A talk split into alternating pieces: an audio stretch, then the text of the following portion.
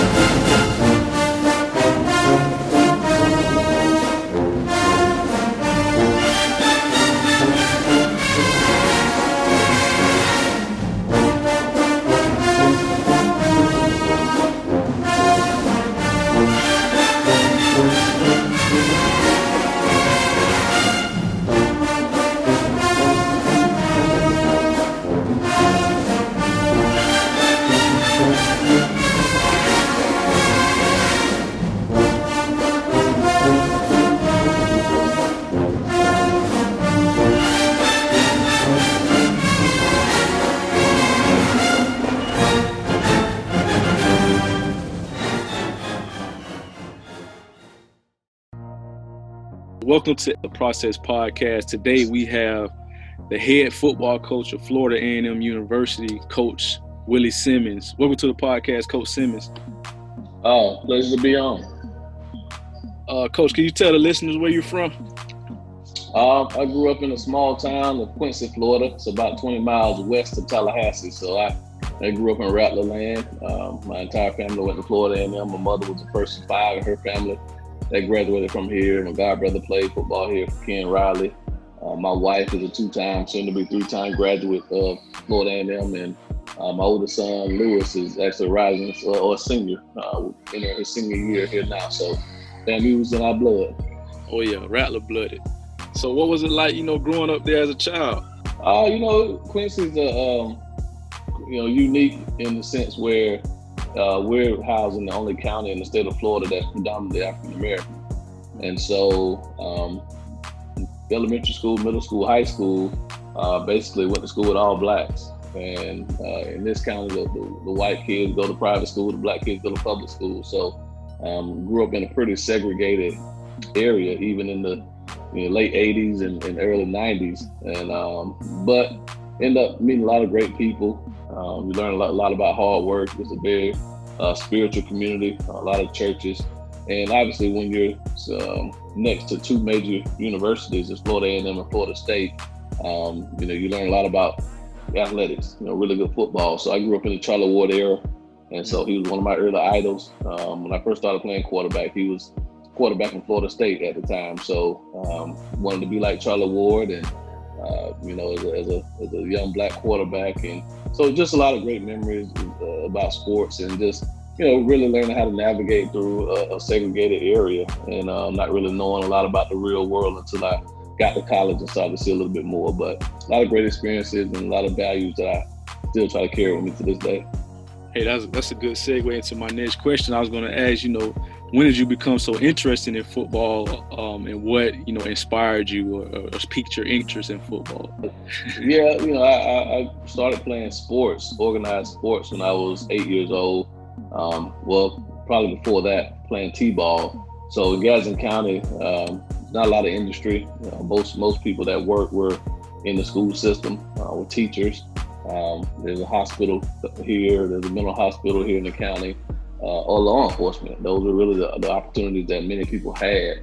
Um, so you know, to stay out of trouble, we we played ball, and so played football, basketball, and baseball from the time I was eight all the way until my junior year in high school. And uh, was, you know, depending on who you ask, I was pretty good at all three of them. Um, but once I realized I wasn't going to be six five and playing in the NBA, um, I, I, decided to, to pick one or the other. And football was kind of my meal ticket. I was always a good student. My mother was an educator here in the county for 29 years, and always preached the importance of, of, getting a quality education and accepting nothing less than straight A's from me. So um, just had a great foundation in both athletics and academics, and um, you know played the game since I was eight years old. And by the time I got to about my sophomore year in high school, I realized I was good enough to, to go to college and, and, earn a college scholarship. So that's really when things kind of took off for me. But football has been something I've always loved, always had a passion for, and um, as a player and and I've been able to find that same love and admiration as a, as a coach now going into my 15th year coaching. So, you know, after a great high school career at Shanks and being named Big Bend Officer Player of the Year, you know, what led you to Clemson to the other Bowden? yeah. Uh, you know, Tommy was a hot coach at the time. He was just coming off an undefeated season at Tulane. Um, Clemson was one of those schools that recruited me. Um, going into my junior year. So they were in there with a list of about 10 schools here who had really been hard and heavy on me um, ever since my sophomore year. And uh, Rick Stockstill, who was my recruiting coach, who ultimately ended up um, being the receivers coach there and, and, and, gave me my first job when he became the head coach at Middle Tennessee State, um, was was just a great recruiter. You know, he really did a great job of, of not only getting to know me, but really getting to know my family. And uh, Quincy is a family, small town, family environment. And I wanted to go to school somewhere that that had that same type of, of environment where it was all about family, um, not a big city. You know, I was never a big city guy. And, Clemson just checked a lot of boxes. Uh, felt like it gave me an opportunity to play early. Uh, they had my major at the time, wanted to be an engineer, and, and they were they had to have they have a really great engineering school. So when I went through my list of, of wants and needs, uh, they were the, the one school that checked all the boxes. And um, they were coming in with a high powered offense. And so that was something that was attractive to me as a quarterback, uh, being able to play in a spread offense. That was kind of revolutionary at the time. Entering Clemson, you know, coming from Quincy, going up to Clemson, South Carolina, entering Clemson as a freshman, uh, what were your goals and how did you adjust moving away from home? Well, I had I had big goals and big dreams and aspirations. I tell everyone, uh, Deshaun Watson kind of lived out my dream uh, 16, 17 years after after I had it. Um, I, I, I envision myself being a quarterback to come in and, and you know win a Heisman Trophy and, and win a national championship, be a first round draft pick, and all those big big goals and dreams that I set for myself. Um, you know, it didn't work out that way, but still had a had a, a, a memorable career. Um, graduated from there in three years. Uh, met a lot of great people, and I had a, had a great experience. But uh, moving away from home was something that I felt I needed to do. That was one of the reasons uh, that I did look away. You know, Florida State was a place that I grew up near, 20 minutes away. Had a lot of uh, people and some high school teammates that that had played there, and um, guys that I knew that, that, had played there. But I just felt it was important for me to kind of get out and, and really um, expose myself to a world outside of Gadsden County, so to speak. Um, growing up here in a small town, I knew that if I went to school 20 minutes away, that I'd be home every weekend at grandmother's house, you know, going to church, eating Sunday dinner, and, and not really just um, being exposed to what's outside of this area. So that was one of the biggest reasons I decided to leave home. And once I got there, I knew that where I needed to be. So uh, that little bit of homesickness that we all experience, I was over, able to overcome it pretty quickly. Can you explain what it took to graduate as a student athlete with, with three years and what was your what was your motivation for that? Well, I was fortunate to be a dual enrolled student uh, in high school. So once I entered my sophomore year in high school, um, I was able to take college courses at the, the local community college here, Tice Community College, as a part of the dual enrollment program. So I graduated high school with 63 college hours, um, basically one hour short of my AA degree. Uh, once I got to Clemson, um, I think they took about 49 of those hours. So I went into college technically as a second semester sophomore. And so, had I not changed my major three times in a, in a year span, I would have graduated Clemson in two years, uh, which would obviously have been the fastest. At the time, three years is the fastest any player ever graduated from there. A couple of guys have, have uh, matched that. Um, but I would have graduated a lot sooner had I stuck to uh, engineering or even communications which I switched to my, the fall, and then I switched again to marketing going into that following spring. So, um, but education has always been uh, something that, that's near and dear to me. Like I said, I grew up raised by an educator. You know, my mom, all she ever wanted to be was a teacher, and she instilled in me at a very early age that the key to, to my success would be in education, not how, how far through a football or how uh, how well I hit a baseball or how well I shot a basketball, but it was going to be my mind, the, the, the information that I was able to receive and attain uh, through grade school, high school, and even in college and beyond. So I always just felt that that was my most important asset, and I wanted to make sure that I had something that no one could ever take away. What was your initial plan after graduating from Clemson? What was that? Well, I kind of bounced around a few ideas. Um, I was a marketing major. I settled on marketing. Uh, talked about being a sports agent. I knew I wanted to be around the game. Uh, just didn't know what capacity. Um, never really thought about coaching. Uh, fun as it sounds, that was never in my career plans. Um, wanted to be wanted to be a sports agent. Uh, once I couldn't break into that, uh, I looked at potentially sales. So looked at pharmaceutical sales, insurance sales, uh, just trying to use my marketing degree to, to, to you know get a good job and springboard uh, my professional career. And uh, just kind of stumbled upon coaching. Played one year of arena football up in Sioux City, Iowa.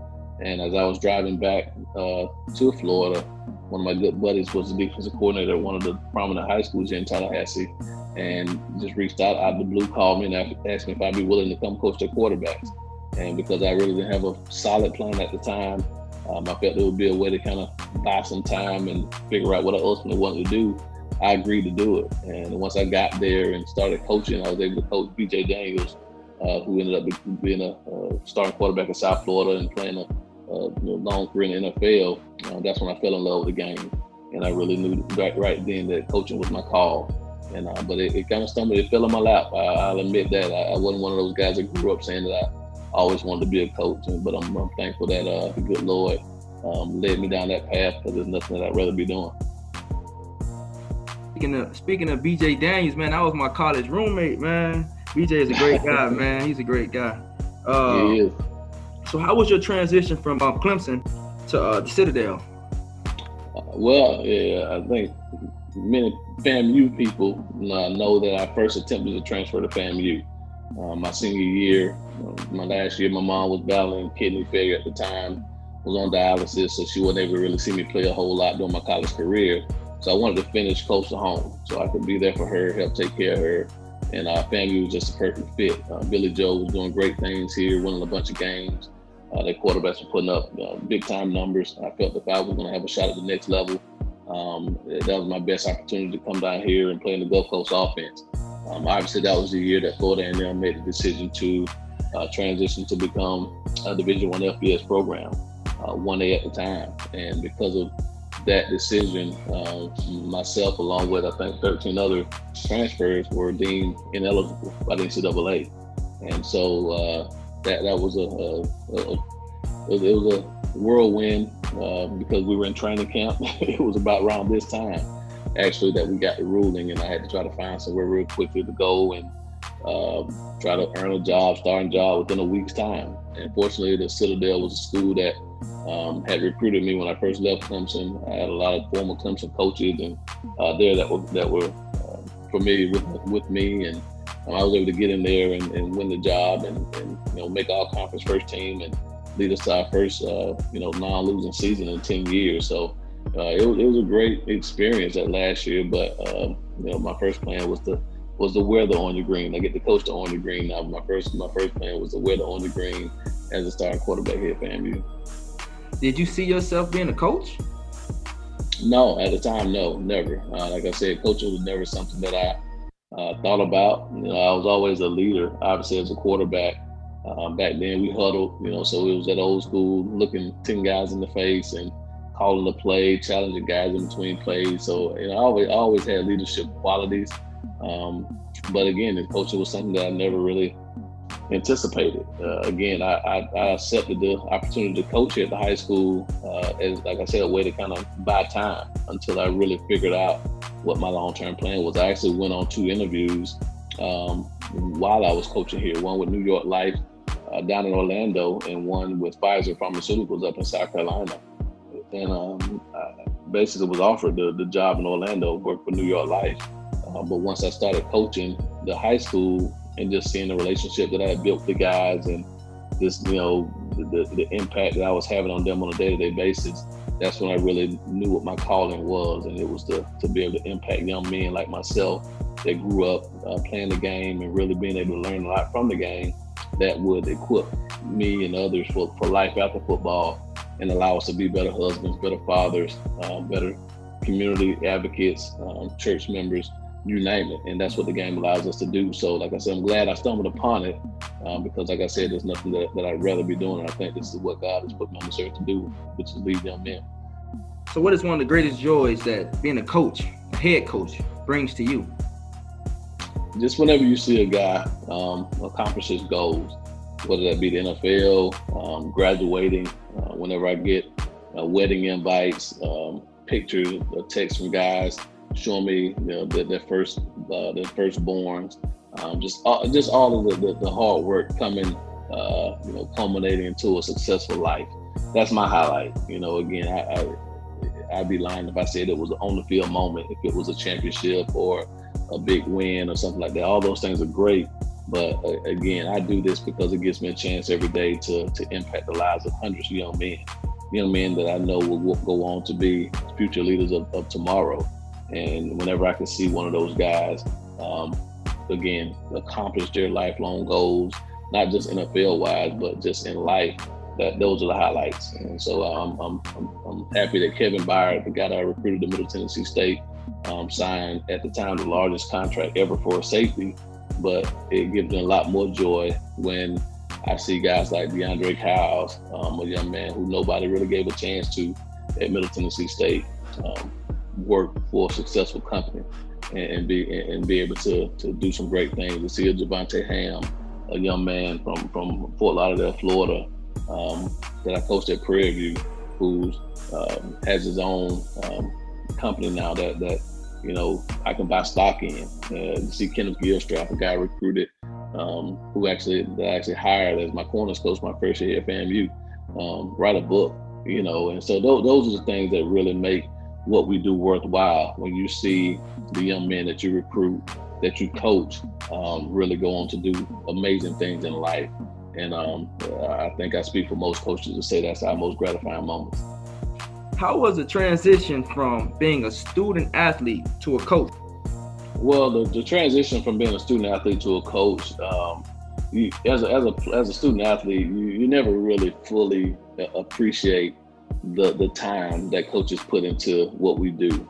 Um, you know, we, we, we used to come into the office as players and seeing the coach there. We used to calling them on the phone, telling them that we have an issue and he, he does what he needs to do to take care of it.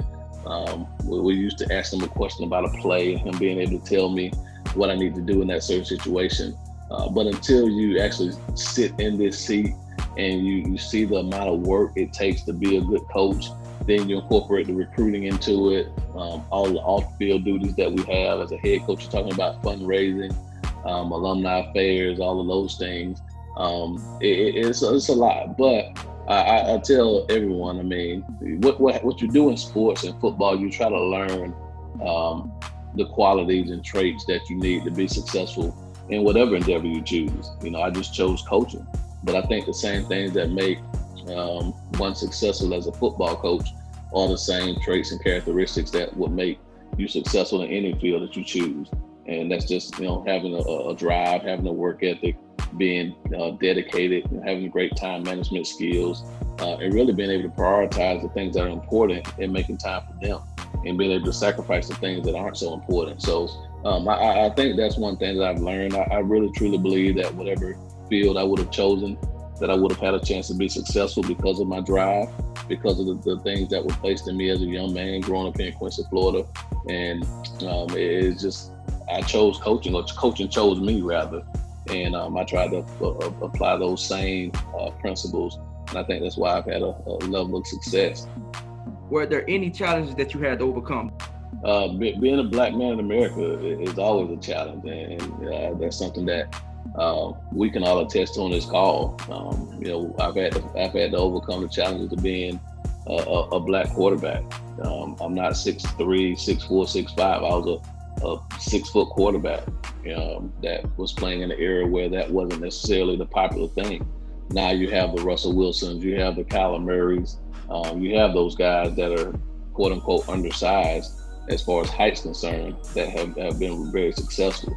Uh, but 20 years ago, that wasn't the case. You know, you might have had one or two guys Um, Jeff Blake was a guy that, that, that I followed that was you know right around six feet. But the Randall Cunninghams, the Warren Moons, the Steve McNairs, uh, those guys were huge. You know, but being able to trying to excuse me trying to overcome the narrative that uh, a, a, a, black guy can't play the quarterback position has been an obstacle that I've had, that I've had overcome. And then as a coach, it's, it's much the same. Um, having to overcome the obstacle of being uh, a minority um, who is an offensive minded coach um, who who aspired to be an offensive coordinator, you know, who aspired to be a head coach.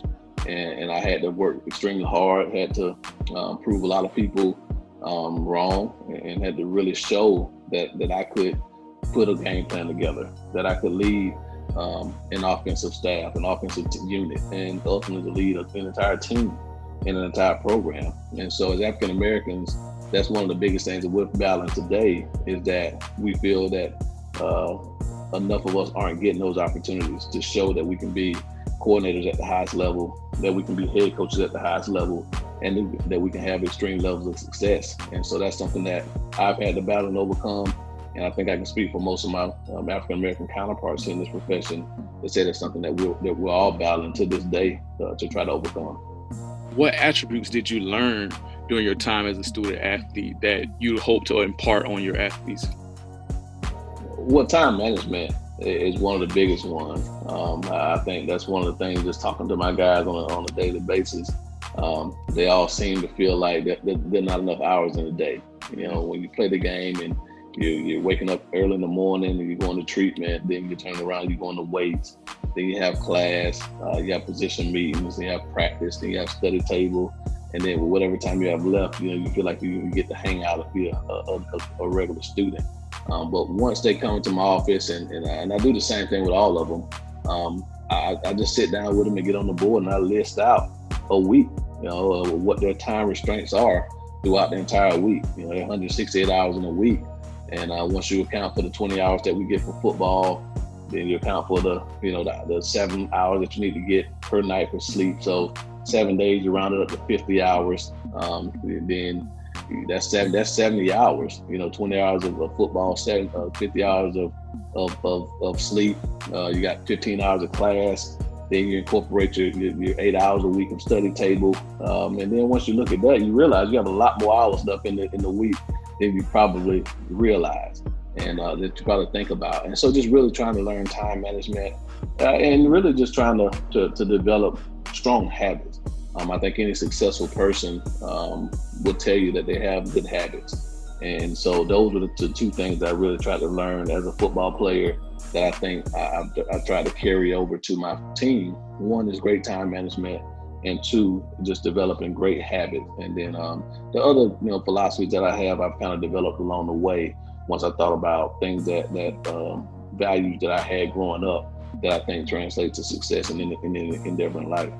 Being from the Tallahassee area, the Big Bend area, and, you know, and once wanting to transfer to FAMU as a student athlete, how did it feel being named the 18th head coach of Florida A&M football program? uh, it was a dream come true. It was really a surreal feeling. Um, I, I, think every coach, when, when you get into the profession, uh, we all have what we consider our quote unquote dream jobs. And those are jobs that we love to have, that we feel like would be just great fits, um, amazing opportunities. And FAMU for me has always been one of those dream jobs. Um, I, I, I, actually interviewed for the job um, back in 2015, I believe. You know, when I uh, accepted the head the, the, head coaching job at Prairie View. Um, FAMU was going through a coaching change as well, and uh, Prairie View offered me the job first, and, and I accepted that opportunity to go to, to go to Texas. And uh, thank God I did, um, because again, I, I, think I learned a lot during that time at Prairie View. And honestly speaking, I don't know if I was ready for FAMU at the time. I don't know if FAMU was ready for me at the time. But um, but when I got the call uh, from from the athletic director at the time, Dr. John Eason, um, it was a surreal feeling and uh, it was a numbing feeling. You know, my wife and I, uh, we we really just took the whole day just to really just reflect and, and, and, pray and just you know say is it really real? Because again, she's a graduate from here. She's a fourth generation Rattler. Um, like I said again, I was raised by Rattlers. Every one of my family who went to college went to Florida A&M. And the opportunity for me to come back here as a coach, knowing that I once tried to come here as a player, um, was just a, a, an unbelievable experience. And just the, the, the love and admiration that I have from from my close family, from my friends, from classmates I grew up with. Um, for them to just see now that one of their own is the head coach at such a prestigious institution is, again it's a, it's a humbling experience, and I'm, I'm very grateful and thankful uh, for, for, the opportunity to be the head coach of FAMU. And I want to make sure I do everything in my power to, to make everyone proud and, and get this program back to the level of success that uh, we grew up knowing. What are you looking forward to for the Florida A&M football program?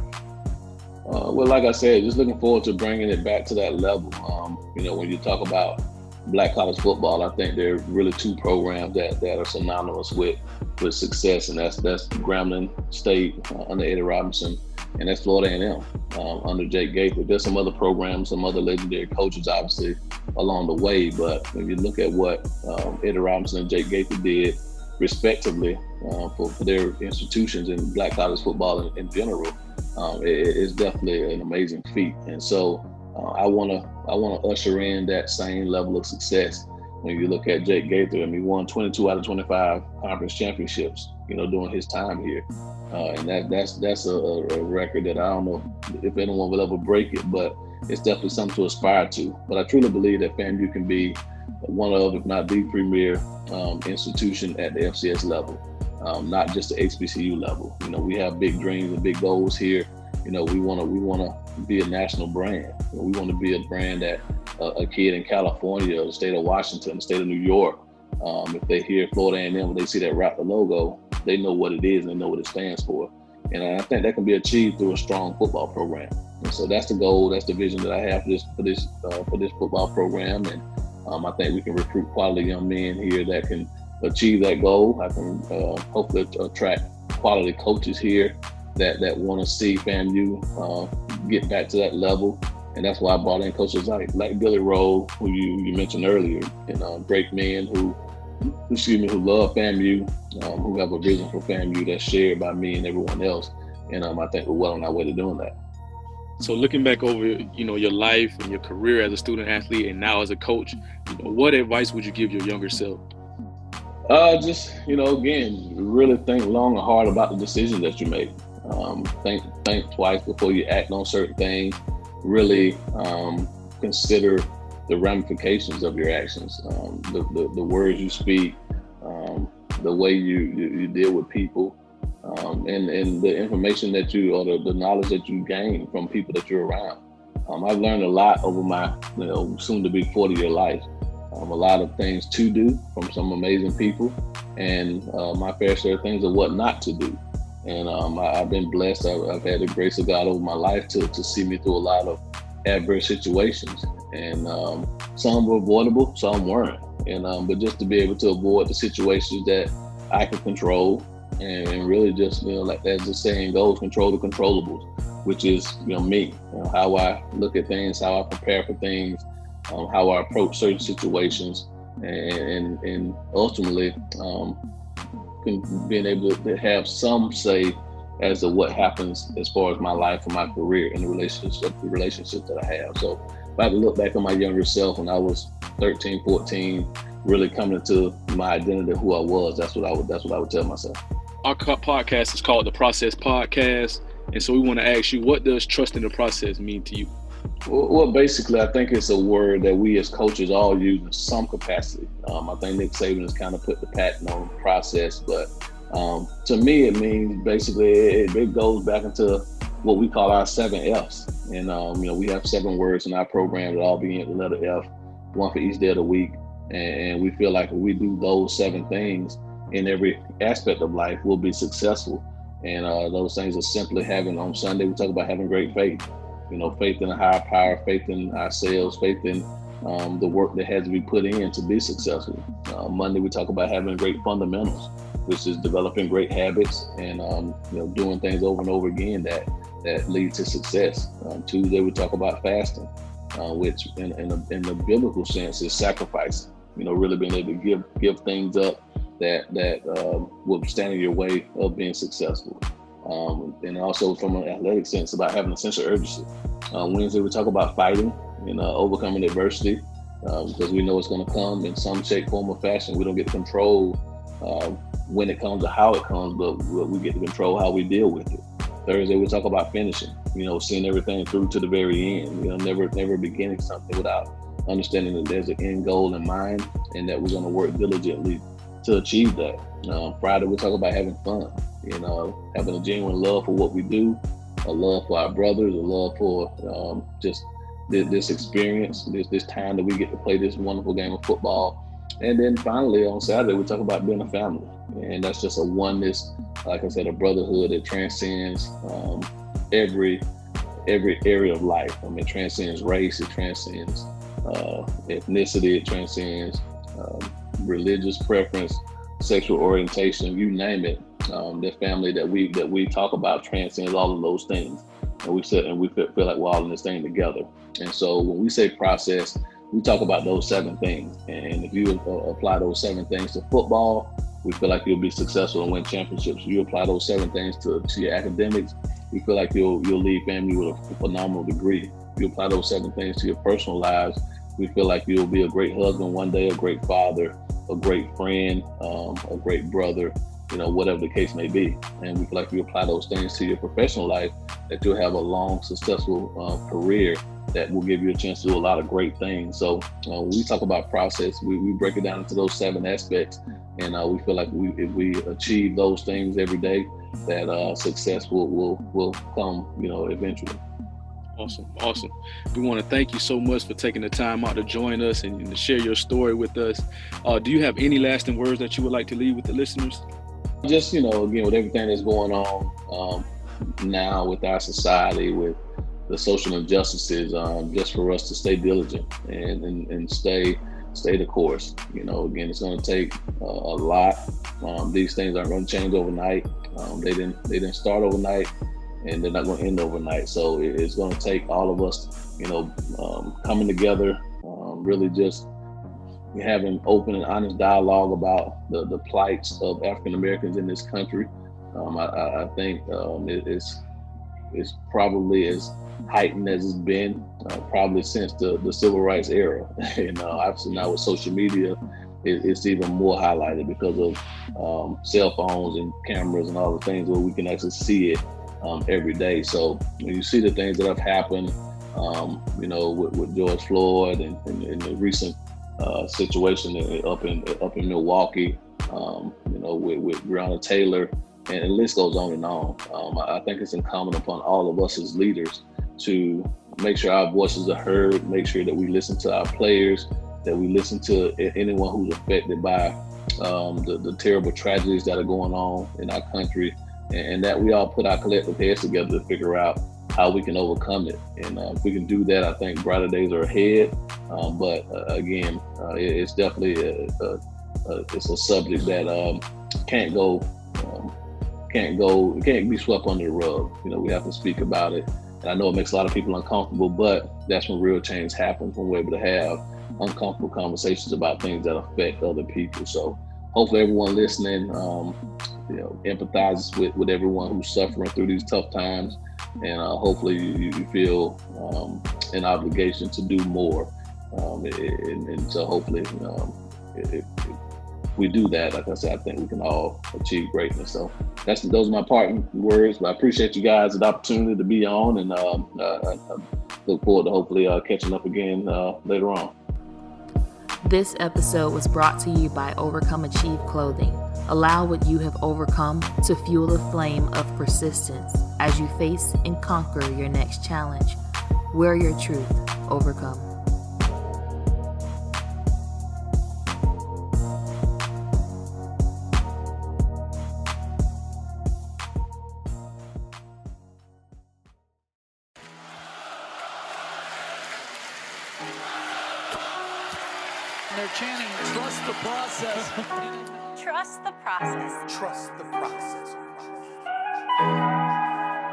I think the main thing for me was trying to decide on who am I and like what I want to be and how I want to be remembered. Like that was my thing. Right? You know, oftentimes I think about like my legacy and like the mark that I want to leave, not only on the industry but the effect that I want to leave on people. being a whole human being, going through my obstacles, going through the things that I'm going through, and not to only broadcast these things, but for it to inspire change.